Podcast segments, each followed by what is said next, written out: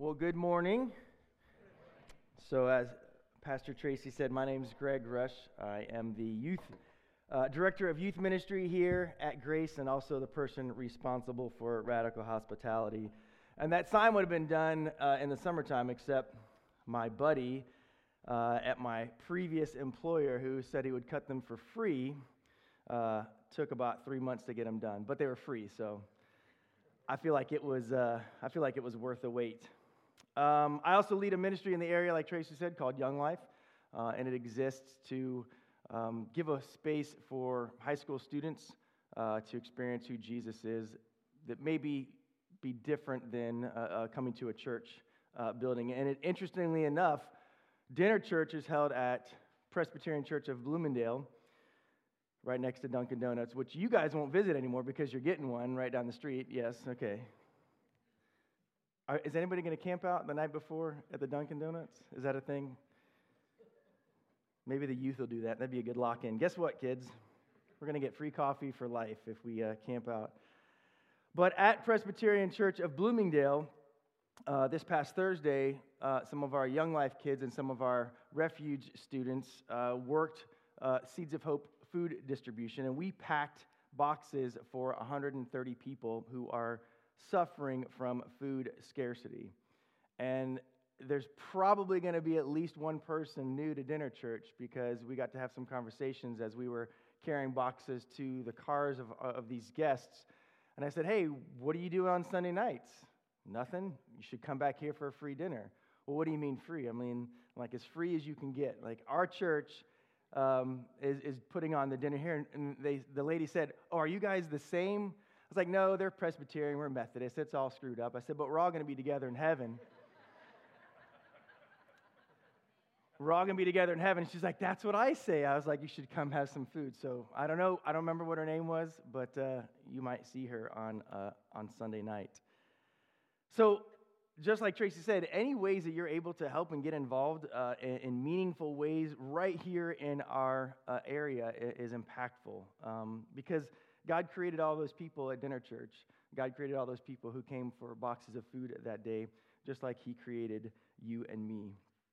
And so I'd say follow us uh, as we do these things, but I think we're going to see throughout the course of today that there's going to be a better word that we can use uh, when we talk about doing these things as a community of believers.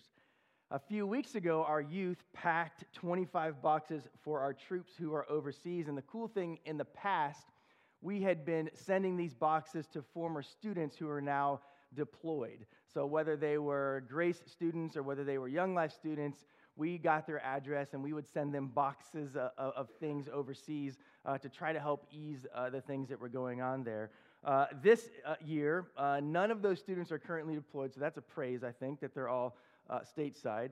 but we do have three um, that are either at Grace or formerly at Grace or connected to Grace who are currently overseas. Rich Young, um, David Rao, and this might be a name from the past, TJ Siebold is currently deployed as well.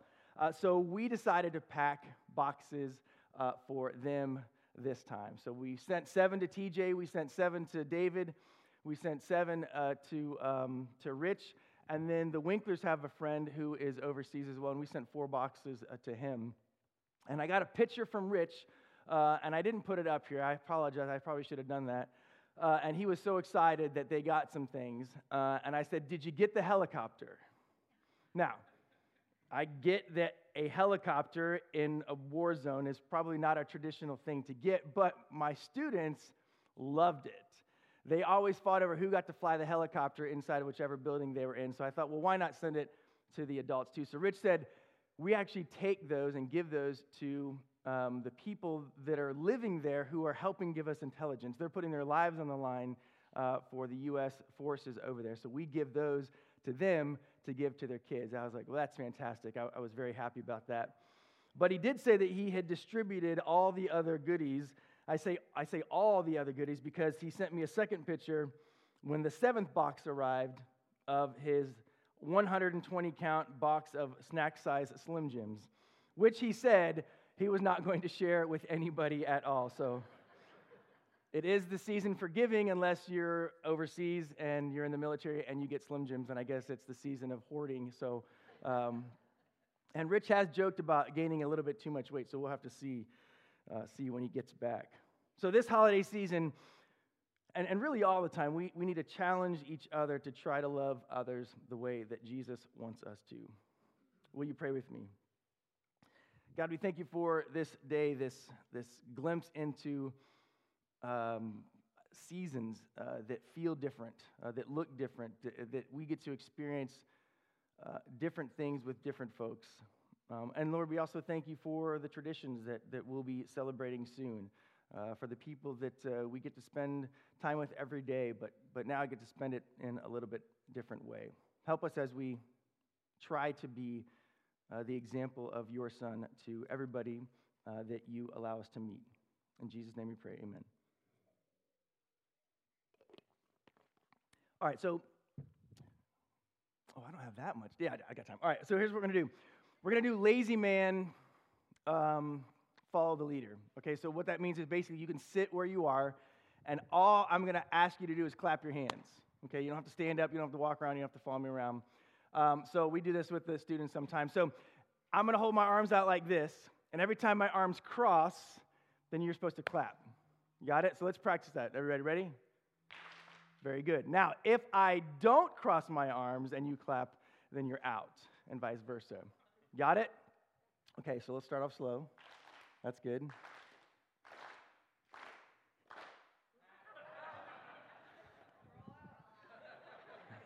And see, when that happens in youth ministry, you're like, crap, the first game's over and it's been 30 seconds. Like, what do we do now? But um, I think you get the point. Uh, following is something that we do, it's something that we sometimes are very good at. It's also something that we're very, very bad at. And I like to stay busy, and I think um, that that's the reason why I'm always running late.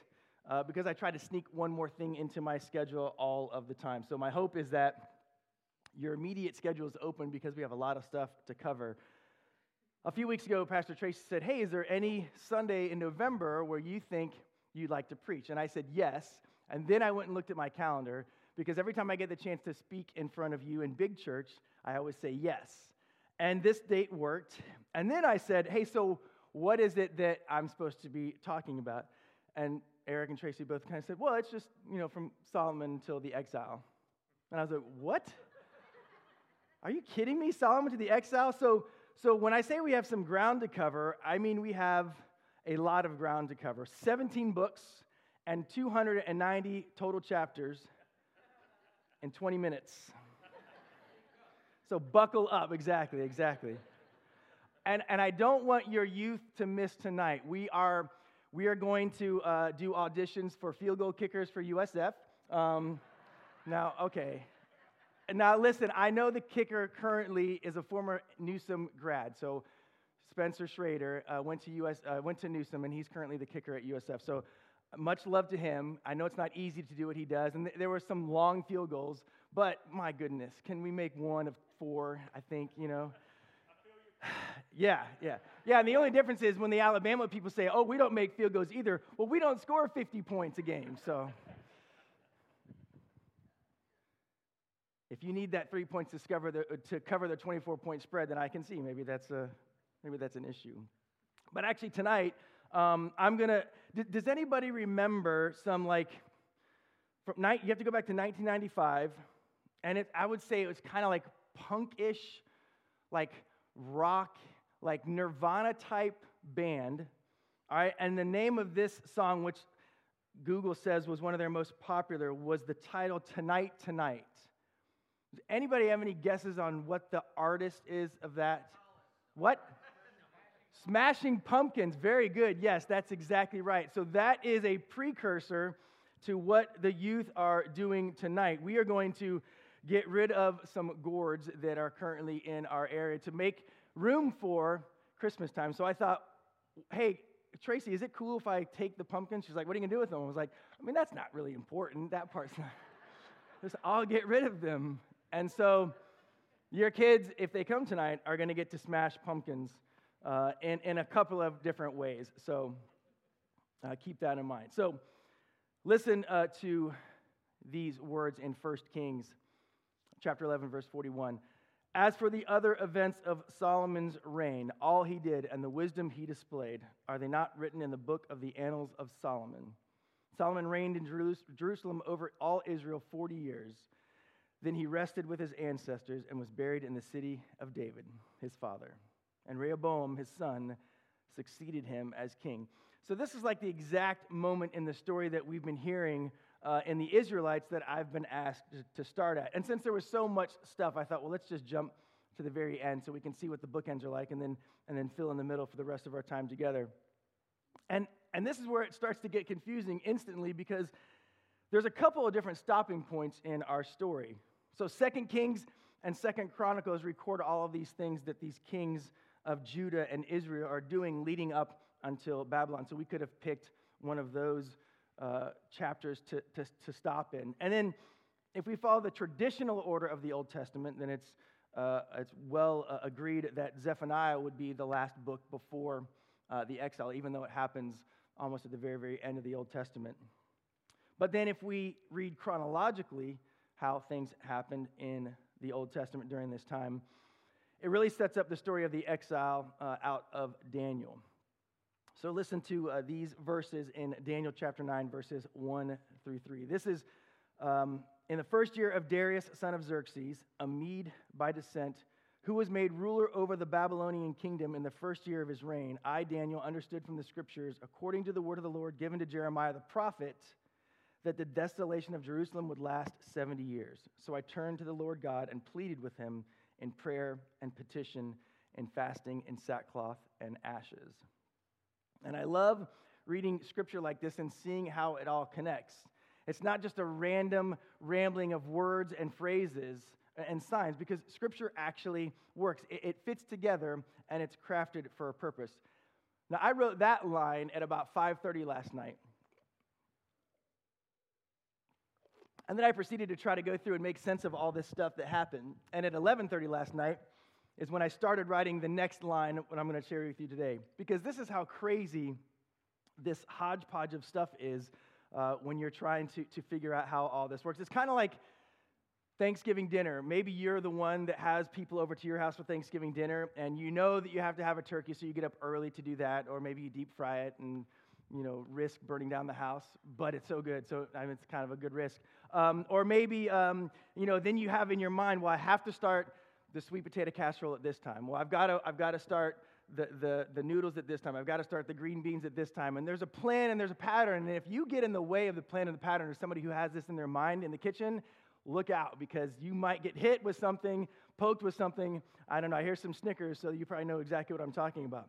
So that's what this was a lot like. Like I kept thinking, I forgot about the beans. I forgot about the, the sweet potatoes. And so here I am trying to get all these things ready and together into what I'm going to say. And I guarantee you, about five minutes to go, I'm going to forget that the rolls are in the oven. Does that happen to you guys at Thanksgiving ever? Right. Oh, okay. Is that the key? That's right. Yeah. They either burn or like you put them in because they're only going to take five minutes and then you sit down and you eat and like, oh, I'm so full. And like, oh, crud. I forgot about the bread and that's when they're burned. Yeah. So there is going to be stuff that we miss, uh, but I hope that you can uh, see how this all fits together. So, the northern kingdom of Israel is conquered by Assyria in 722 BC, and then Assyria is conquered by Babylon in 616 with help from the Medes.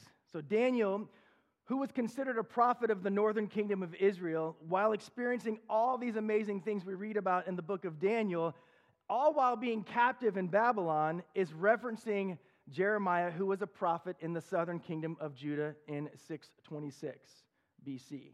And we don't see the fall of Judah to the hand of Babylon until 586 BC. Then Belshazzar, mentioned in Daniel chapter 7, was king of Babylon until 539 when he died under Persia's uh, conquest of Babylon. Are you with me so far? Scotty, how did I do so far? Okay.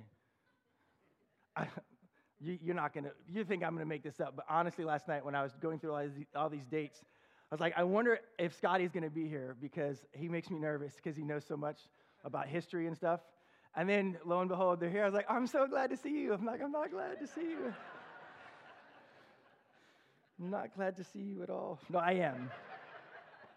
I am. So next time, I'm, I'm going to make sure that I send all this to Scotty. So, so later in verse 25 of chapter 9, the angel Gabriel says this to Daniel Know therefore and understand that from the going forth of the command to restore and build Jerusalem until Messiah, the prince, there shall be seven weeks and 62 weeks. The street shall be built again, and the wall even in troublesome times. So, this kind of sounds a little straightforward until you pick apart all the things that are happening in here. Because Gabriel could be talking about the remnant that was left behind in Jerusalem that didn't even go to Babylon. There were some people they didn't take with them to Babylon. It'd be like taking, leaving the third stringers. We're only going to take the first two strings on the trip to, to Alabama, but we're going to leave the third stringers home. It's kind of like that. They left some people in Jerusalem. So they could have been talking about those people.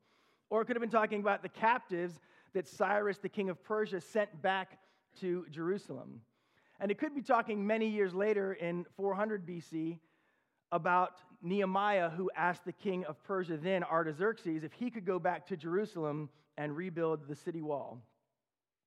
And even after all this, we can rest in the fact that the scripture does work together. It, it fits together and it is crafted for a purpose. And I found a fascinating chart that listed all the kings of Israel and Judah from Solomon up to the exile. And if you've read any uh, of Second Kings or Second Chronicles, you know there's a pattern that happens with all these kings. And I, and I, I uh, uh, ignorantly thought that it was good king, bad king, good king, bad king. And they kind of went back and forth, back and forth, back and forth. And I was, I was shocked when I read through this chart to see how different uh, it was. And, so, listen to this. I'm going to go through this as quick as I can because I know this is kind of boring. Rehoboam started evil, finished evil. That's bad. 18 years he reigned. Abijah started evil, finished evil, two years of reign. Asa started good, finished good, 41 years of reign. Jehoshaphat started good, finished good, 22 years of reign. Jehoram started evil, finished evil, seven years. Ahaziah started evil, finished evil, one, one year. Athaliah started evil, finished evil, six years. Joash started good, finished evil, 39 years. Amaziah started good, finished evil, 29 years. Uzziah or Azariah started good, finished evil, 27 years. Jotham started good, finished good, 16 years. Ahaz started evil, finished evil, 16 years. Hezekiah started good, finished good, 29 years. Manasseh started evil, finished good. Hey, there's a, there's a conversion finally, right? 45 years. Amnon started evil, finished evil, two years. Josiah started good, finished good, 32 years. Jehoahaz started evil, finished evil, one year. Jehoiakim started evil, finished evil, 11 years. Jehoiachin started evil, finished evil, one year. And Zedekiah started evil, finished evil, 11 years. And now for the northern, king. no, never mind, I'm not going to do the northern but I hope you get the point. 20 kings and only six were good for their entire reign. And it's worse in the kingdom of, of Judah, or excuse me, the kingdom of Israel. There were 19 kings, and not one of them were good for their entire reign. And in fact, only one started good, and all 19 finished evil. In Judah, the southern kingdom, the average reign of an evil king was seven years while the average reign of a good king was 28 years. And I found this fascinating. I think it gave me some type of hope, actually, that these people, these Israelites, were longing to be led. And while they would jump in both feet uh, when an evil king were doing what they were doing, they'd, they'd also jump in both feet when a good king was doing what they were doing. Lead me and I will follow, is what they seem to be saying. So, how about us? Do we genuinely not genuinely, generally want to be led? Or do we feel better when we're the ones leading? And I bet we can all recall times in our lives where we followed someone or something all the way through to a decision that we regretted. And I also hope that we can recall a time that we followed someone or something all the way through to a decision that brought us joy, that we find peace in still today, or, or a decision that we thank God for. So when you look at us, if I can make those two generalizations, we are just like the Israelites, followers. We follow the good we see in our lives and we follow the bad that we see in our lives. And this is going to be weird, but I'm going to suggest that maybe there's something better that we can do than to follow. And, stick with me because I got confused myself when I was writing this last night. I often call myself a follower of Christ. And believe me, it's a good thing to follow Christ. But you're going to get the chance to hear more about that next Sunday as we see what all these kingdoms have been pointing us to. I was in a small group yesterday at Panera. Uh, we meet at ungodly time in the morning, 6:30 in the morning. Um, Roger giggles. Roger doesn't meet till 7:10, but and I meet about 6:55. So I'm not. Yeah, no, it's yeah. There's one person that shows up at 6:30. That's Christopher, and that's it. But uh, everybody else shows up uh, a little later than that. But uh, it was just me, Roger, and Carl uh, yesterday, and, and, we studied a couple of verses in First Corinthians. And, and I, but I thought about these verses the whole rest of that day and night as I was trying to work through a concept for the message today. So while we have left the Old Testament with the Israelites in Babylon under Persian control, we're going to hop right past a very important figure in the Bible uh, to get some insight uh, from an author that we hear about the most in the New Testament. So, Paul has given us so many deep things to consider. And I think we could all agree that if, if we were just 10% of Paul in our Christian walk, then we would be doing some amazing things for the faith and for our faith and for the faith of others.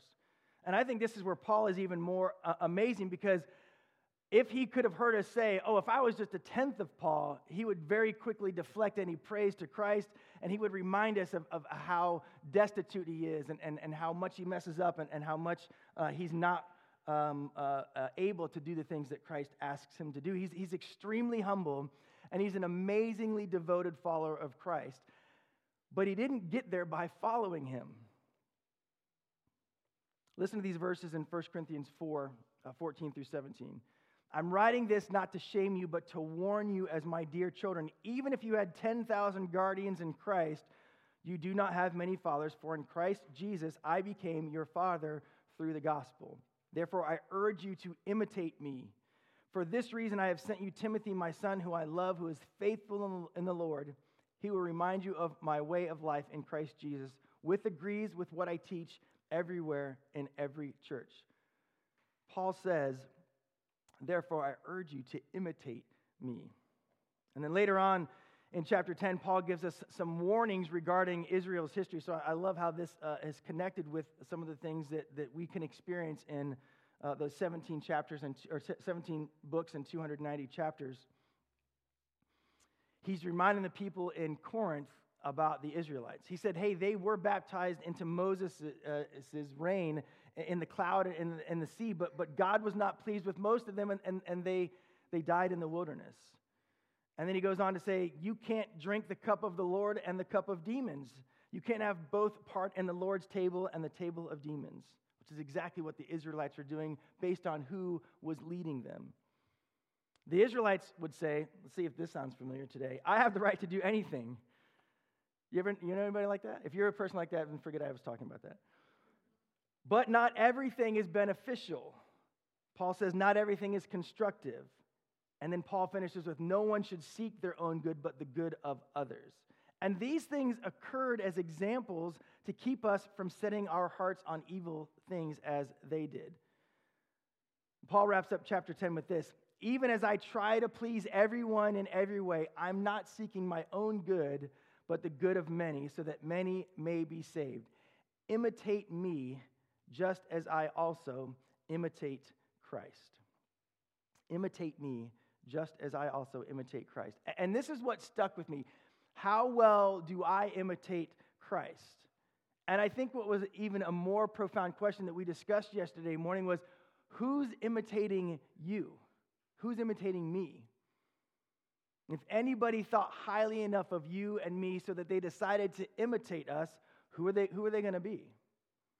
Are they going to be more like us? Are they going to be more like the person that we're trying to imitate? Like in our game, a, a, follower follows who's leading. You were just doing what I was telling you to do. Not one of you said, Oh, I want to imitate Greg and come up and do the same thing he's doing. There's a difference between following and imitating. A follower does the things of the person they are following. We follow sports teams. We, we follow YouTubers who sell out ungodly amounts of makeup in like 1.2 nanoseconds. If you haven't experienced that, I'm glad that you haven't had to experience that. we follow celebrities, we follow organizations, and, and do we do some of the things they do? Yeah, but do we imitate them? Imitating is a much deeper commitment. When we imitate, we're really trying to become that person. I, I follow the USF Bulls, I buy the gear, I go to the games, I cheer at what makes them happy, I boo at what makes them angry. I wonder about the accuracy of our field goal kicker, too. I know that we're not a part there. But I'm not on the field. I'm not imitating them. I, am only following them. And I know this is kind of splitting hairs between imitating and, and following.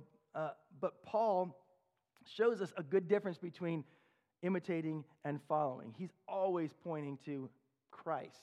Imitate me as I imitate Christ. I hope you can sense the difference there. And when I said earlier that Paul did not follow Christ, remember, he was a religious elite. Uh, he was a Pharisee. His name was Saul before he was persecuting Christ and, and anybody who associated themselves with who Christ was. And, and he was, he was um, uh, in Acts 23, he, he mentions that he is a Pharisee and that he descended from Pharisee. So this was in every part of who Paul was. He was probably imitating the people that were the Pharisees before him, his father. Maybe if it even goes past that, uh, the people that, that uh, he was around him. There was something about Paul that made him kind of rise to the top. The only person that he was uh, lower than was the high priest back then. So, so Paul understood what it meant to imitate somebody. He was trying to become better and better. He was trying to become the best Pharisee he could be. And so I think he's the perfect example that we imitate others and that we can also be imitated by someone else too. And in our discussion yesterday, that stuck with me was do you want someone to imitate your life? And that was one I had to sit back and think on. And, and as they, as we continued to, to kind of stew over that, I, I, um, I started thinking, do I want somebody to imitate my words? Do I want somebody to imitate my actions? Do I want somebody to imitate my thoughts, my desires, my use of money, my choice of music? Actually, I would like some of you to listen to some Screamo and some hip hop. That would make me feel better. Um, but that was like one out of 10. Do I want someone to imitate what I watch? Do I want someone to imitate what sites I visit on my computer? Do I want somebody to imitate the places I go to? Do I want someone to imitate how I help others? And truthfully, I would have to have so many stipulations or time frames or parameters to try to justify exactly when and where and how I would want someone to imitate me. So, do I want someone to imitate my life? Do I want someone to imitate my life? Yes, I want that, but I'm not ready for that. So, how about you? Do you want someone to imitate everything that you do? Do you want someone to imitate anything that you do? I want people to imitate you on Sunday mornings and be at church. I'd like for USF's kicker to imitate Gary Anderson, who didn't miss a field goal for the regular season back in 1998. That'd be fine. That's the last USF joke, by the way. Now we're not going to make a bowl. All right, fine.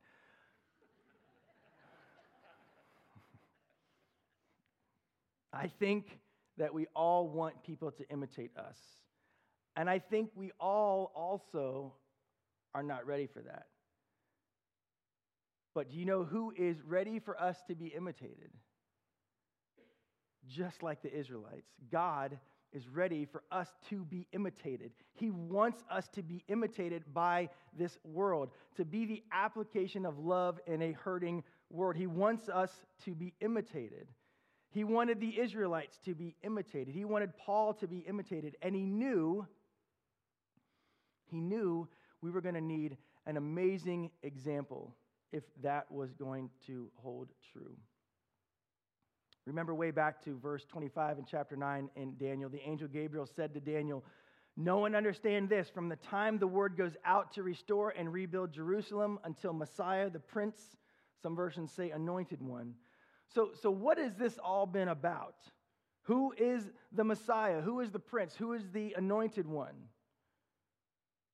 Jesus.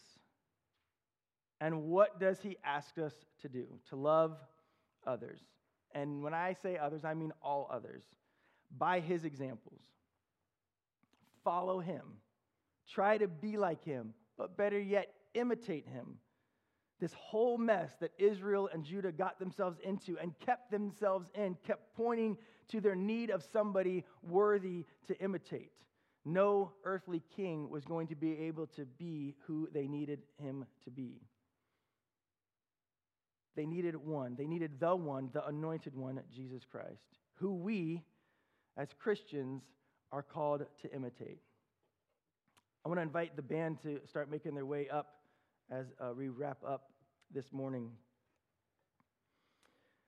Paul knew what it meant to follow and or imitate someone, and in the context of the Pharisees, he was a good one. He was the best one.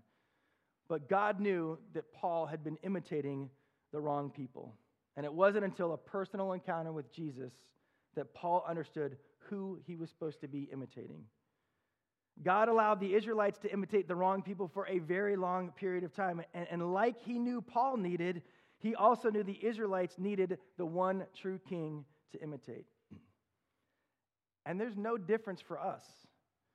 God knew who we needed, and we understand who we are supposed to be imitating too.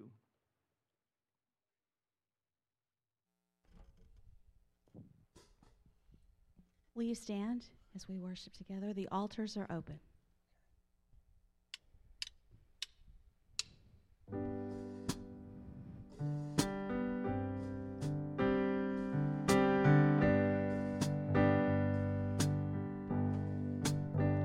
I lift my